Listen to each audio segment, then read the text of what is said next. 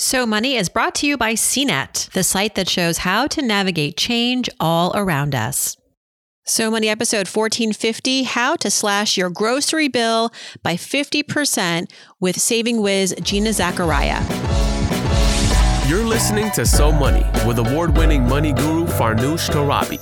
Each day, get a 30 minute dose of financial inspiration from the world's top business minds, authors, influencers, and from Farnoosh herself. Looking for ways to save on gas or double your double coupons? Sorry, you're in the wrong place. Seeking profound ways to live a richer, happier life. Welcome to So Money. I don't want to save money for the sake of saving money and feel miserable in the process. So I'm always looking at ways to test it out. Welcome to So Money, everybody. I'm Farnoosh Torabi. We're dedicating this episode to saving money on everyday items, starting with food. Maybe I'm late to this, but I just downloaded this app called Fetch. Uh, my friend introduced it to me. Basically, you scan your receipts to Fetch, whether that's an email receipt, a paper receipt, and you get points. And once you accumulate a number of points, maybe a thousand or whatever it is, they'll give you an opportunity to redeem that for cash back or a gift card towards a retailer of your choice, like Amazon or Target. So I started using Fetch. It's a small way to feel like every time I spend, it's going to go towards something in the future, even if it's just $25 cash back after several trips to the grocery store. It feels like something.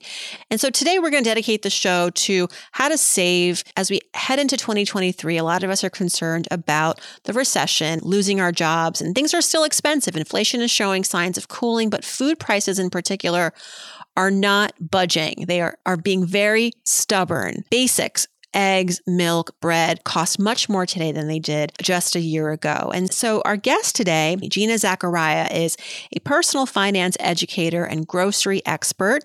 Through her Saving Whiz platform and social network of over 3 million people, she helps people develop simple strategies to make saving easy and consistent. She is not about deprivation. She'll talk about that. And her advice is so good, so spot on. It's been featured on Good Morning America, the Today Today Show, Money Magazine, and now So Money. By the way, if you go into our show notes, she has a freebie. Grab her free freeze list. We talk about the importance of investing in a freezer and freezing and what can you freeze? I didn't know you could freeze milk. Oh, yeah, I learned a lot on this episode. I took a lot of notes. I hope you'll enjoy it. Here we go. Here's Gina Zakaria. Gina Zakaria, the Savings Whiz. Welcome to So Money. It's great to have you on the show. I'm so happy to be here. Thank you for having me. Let's just dedicate a whole 30 minutes to saving money. I mean, we talk about it more or less on the show. The show's called So Money, so it's part of the whole theme of being financially awesome, but let's really drill down and and tell everybody how we can really buckle up because the latest data shows that pretty much every economist, almost every CEO is expecting a recession in 2023, like a real recession where we're going to see real job loss, a real pullback. Maybe we could start with your own, how you have become the savings whiz. I was reading an article on about how you have slashed your grocery bill alone in half, something like that. So, you know, mm-hmm. groceries can be a big part of everybody's budget. But Gina, tell us a little about your journey to becoming a, a savings queen? So when we first started, my husband and I were over, we had over six figures of debt. And I wanted to find ways of saving money so that we could pay off that debt without feeling like I was depriving my children of having fun or depriving myself from having an actual lifestyle that was enjoyable. So I started looking at the everyday things that we were doing and realized there was a lot of power in those small things that I could be doing that could really amplify my savings so that I can save a lot of money in the back end and actually start paying off this debt. So it took us about five years and we were able to pay off that debt just by saving money and figuring out ways of tapping into those unutilized resources that we have on an everyday basis that we usually overlook. So you didn't go out and try to earn more money. You just really used savings techniques.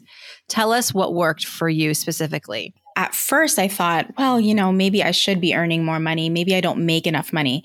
And realized that actually I was making a pretty good salary, and so was my husband, but we weren't actually budgeting correctly and we weren't really looking at all of the things that could help us save money. So I started looking at groceries first because that's the first place that I knew I could probably cut back on. Not in the quality of the ingredients or that I was going to feed my family junk food all the time, but that there were things that I knew that I had been wasting money on that I could probably scale back. So I started there. When I first started, I tried coupons. I tried all of the things that people talk about. And honestly, it just didn't work for me. Yeah, you save money, but you waste a lot of time. Or in my personal experience, I wasted a lot of time running to different stores trying to figure out, you know, where the best deals were.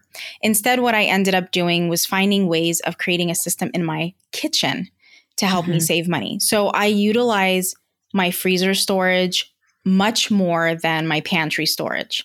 Mm-hmm. And that's actually what I teach my audience is it's one of the most overlooked places in your kitchen. People look at the pantry first and they look mm-hmm. at staple ingredients, but there are so many things that we think we can't store for long term, things like dairy, bread, things that we use on an everyday basis that we could actually store for a month, 2 months at a time that we don't have to go run to the grocery store every week to go get, which means we can buy it on sale, stock up, and save while it's not on sale. Yes. And so you really encourage people to create even maybe additional space in their home for a spot to have more storage, have a freezer. That was one of the first things we did when we got a house. We moved out of an apartment into a house and it was the pandemic.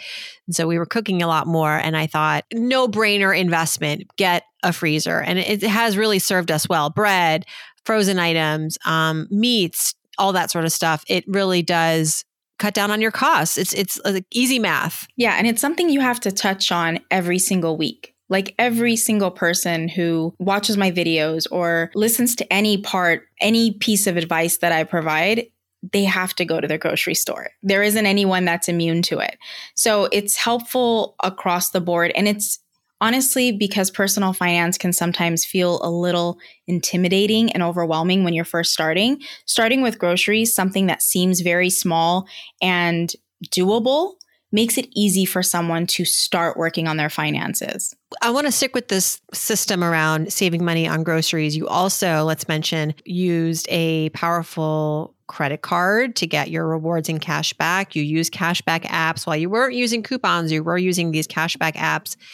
And what about, I mean, this was before inflation. So right now, a lot of us are talking about like $8 eggs, you know, $7 milk. And, and this is not sustainable. And inflation has been so stubborn. What's your advice on just trying to bring down those costs that you can't freeze milk, right? You got to buy milk, you got to buy eggs. What's the solution there? Well, you can actually freeze milk, but we'll talk about that. Really? you can. Um, I don't I don't know that everybody wants to do that, but you absolutely can freeze milk. You just have to take about a cup out of the gallon or out of the container before you freeze it. So when it expands, it doesn't like warp the container. But um, as far as like eggs or things that are incredibly expensive right now and are kind of skyrocketing as we speak, there's a lot of things you can do when you see those things go on sale, because sometimes they still will, even in a recession, you will still see them kind of slightly decrease because they want to be able to bring you into that store that's the time to stock up on them. And I know you'll probably think, well, if I'm stocking up on five dozen eggs, well, they're going to go bad before I can get to them. That's when you should pre cook most of them, make freezer breakfasts, have things on hand that you can use for breakfast items where you don't have to store them in your fridge and they go bad and you can buy them when they're at a cheaper price. So we do that a lot with onions, we do that with garlic. A lot of people will look at my garlic video and think, "Oh, there's no way that you got this garlic cheaper than if you got if you got it at Costco." And it's like, "I do because I get it on sale and then mm-hmm. I just buy so much in bulk that I'm able to actually cut the cost." We should mention online you have hundreds of thousands of followers uh, I'm looking at you on Instagram right now, Gina, and I think it's like I think I like saw eight hundred thousand plus six hundred. Yeah, six hundred. Okay, mm-hmm. well, still. it's just a rounding error. What are the videos? What is the content that people are really can't get enough of? So, to give us a sense of where our heads are at. It's really funny that the content that actually speaks to most people are those pieces of content that a lot of people would have thought oh it's just common sense. But the thing is a lot a lot of us are so busy with our day to day that we overlook the small tiny steps that we can take.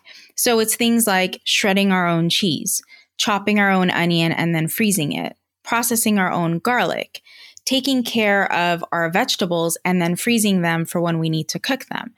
Things like that that seem like they would be very simple sometimes get overlooked. And those are the things that actually change the game when you're looking at saving money in your kitchen. But, you know, Gina, I'm going to play devil's advocate. Chopping onions, it takes time.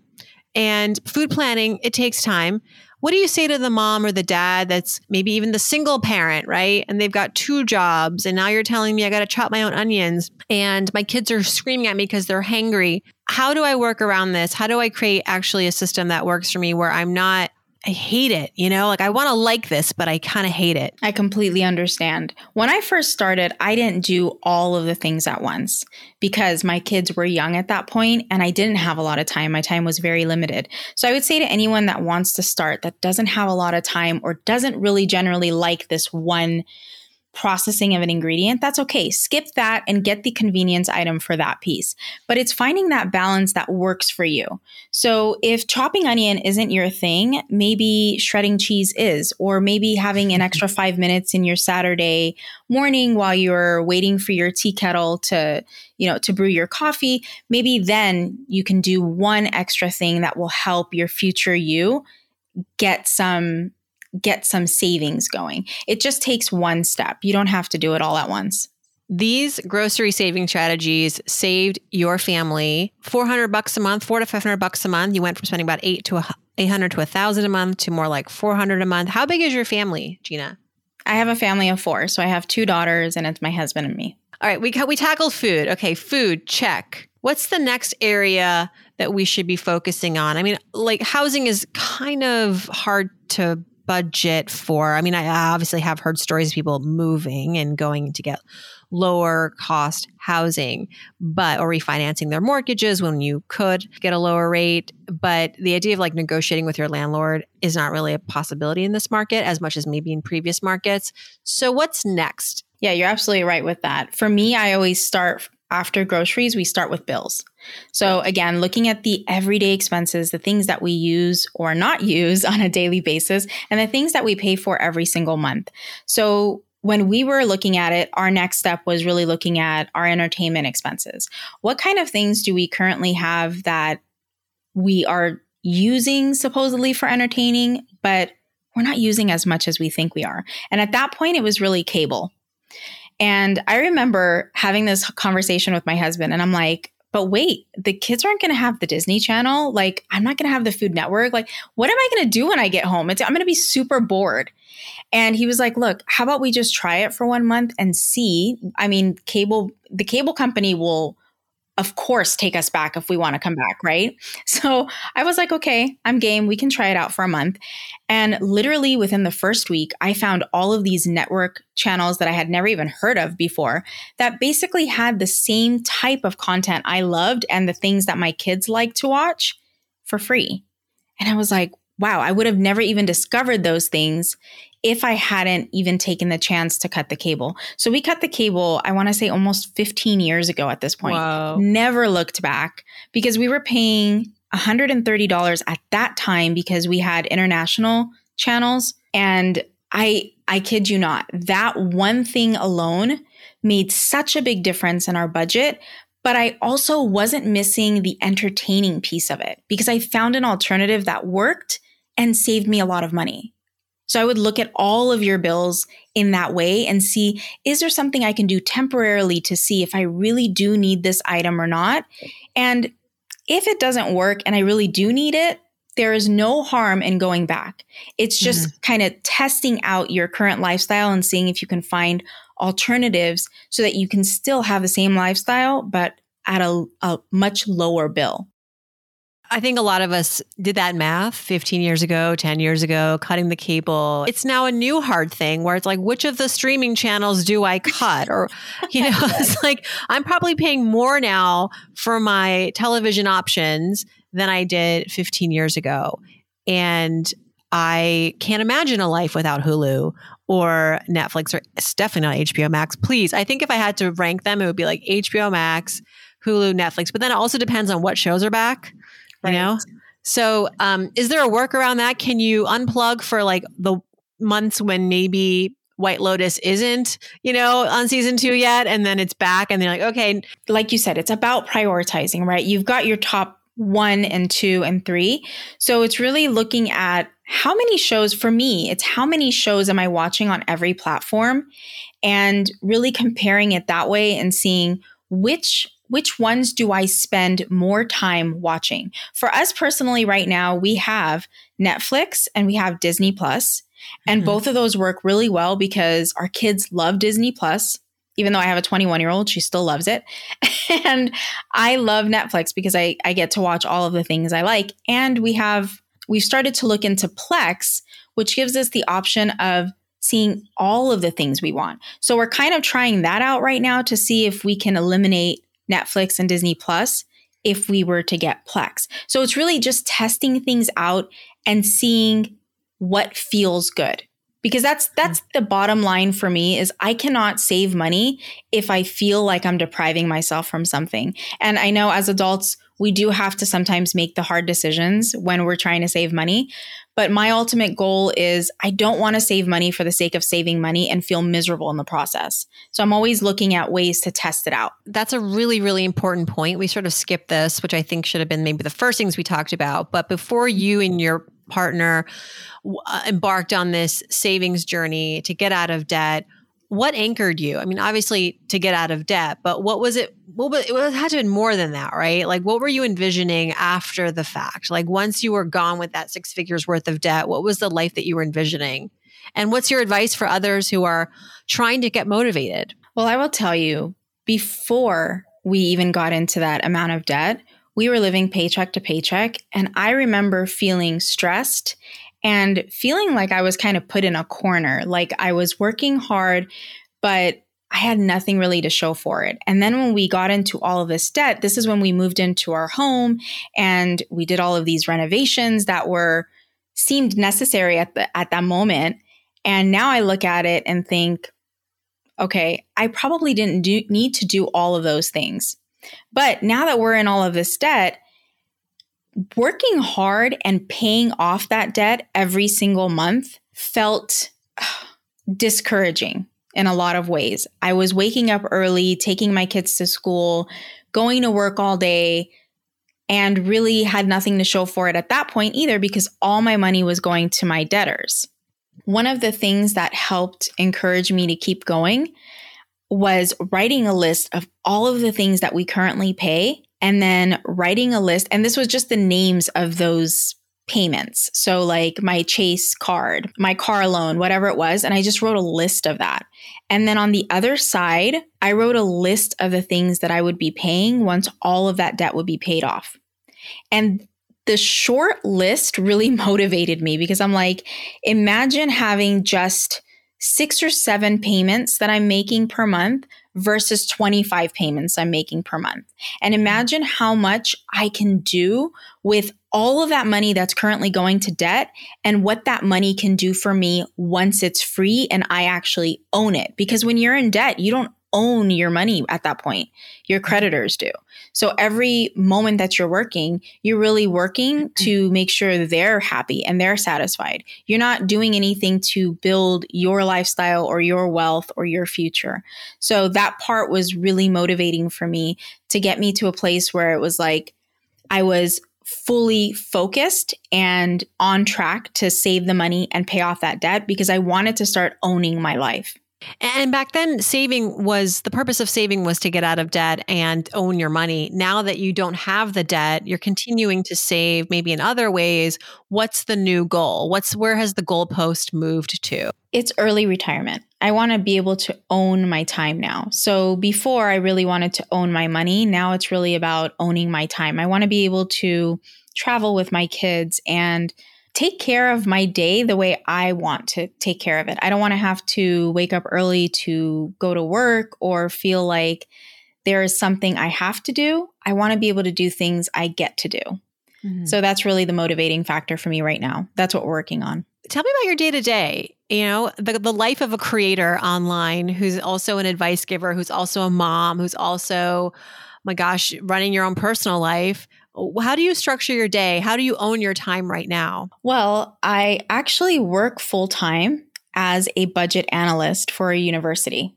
And at wow. night, I work on Saving Whiz. and during the day, like on my lunch break, I will work on home things.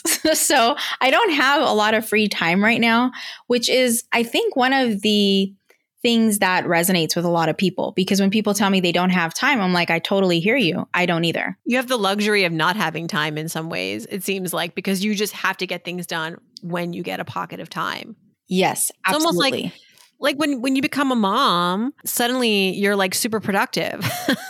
yes, that is true. at work at least because you can't wait to get home, or you have you know you have a ton of things waiting for you home, so you don't waste a minute when you're working. Yes, that's exactly true. Absolutely, you're actually forced to have more of that structure, and that structure actually helps me very much because I know that if I don't do this thing, I will have to do it at a time where I absolutely don't have the time. So it makes me more motivated to do it now because I have that extra five minutes that I can do it.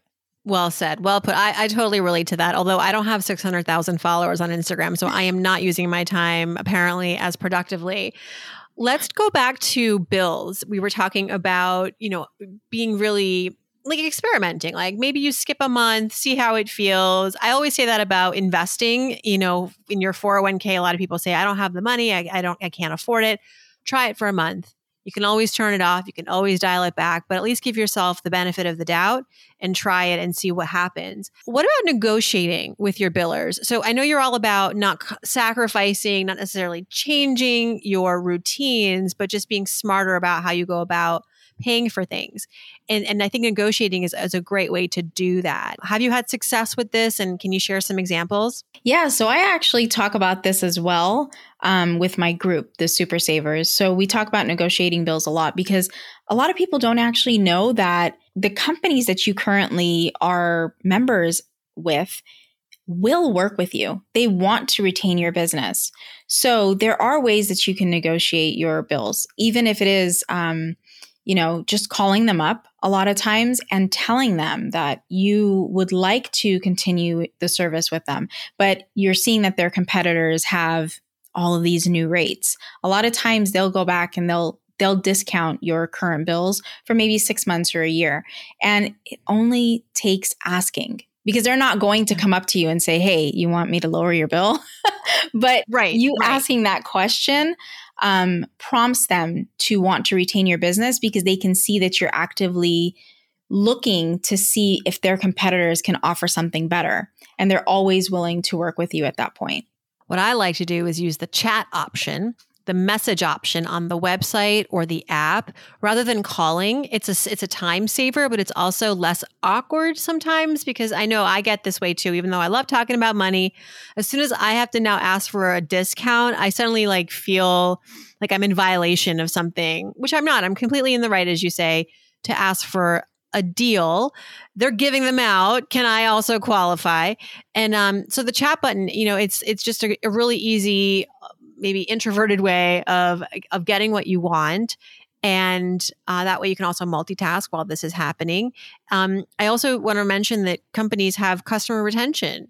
Like they're they're not going to call you to say hey we have this new deal or we'd like to give you a discount but you better believe there are employees this is their job and they're called customer retention so when you call the 800 number or if you are chatting make sure you're talking to the right people that are empowered to give you the discount sometimes it's not the person right on the front lines it's their boss or a different department yeah, absolutely. And I love the idea of the chat box. For me, yeah. personally, I love being able to talk to someone just because I feel like there is this personal connection. Yeah. But I love the idea of the chat box for someone who's busy or doesn't want to really have that conversation and like on the phone. That's perfect. I yeah. love that. You can start with the chat bot. If you don't get anywhere, pick up the phone. I agree with you that hearing someone's voice, leveling with them, right? Because the person on the other line gets it. they're at mm-hmm. home trying to also save and budget and maybe get out of debt. So they they can empathize with what you're trying to pursue. Um, and that might actually work in your favor. So tell us about this group, the savings group that you're running, and what are the conversations that you're having? Who are who's joining the club?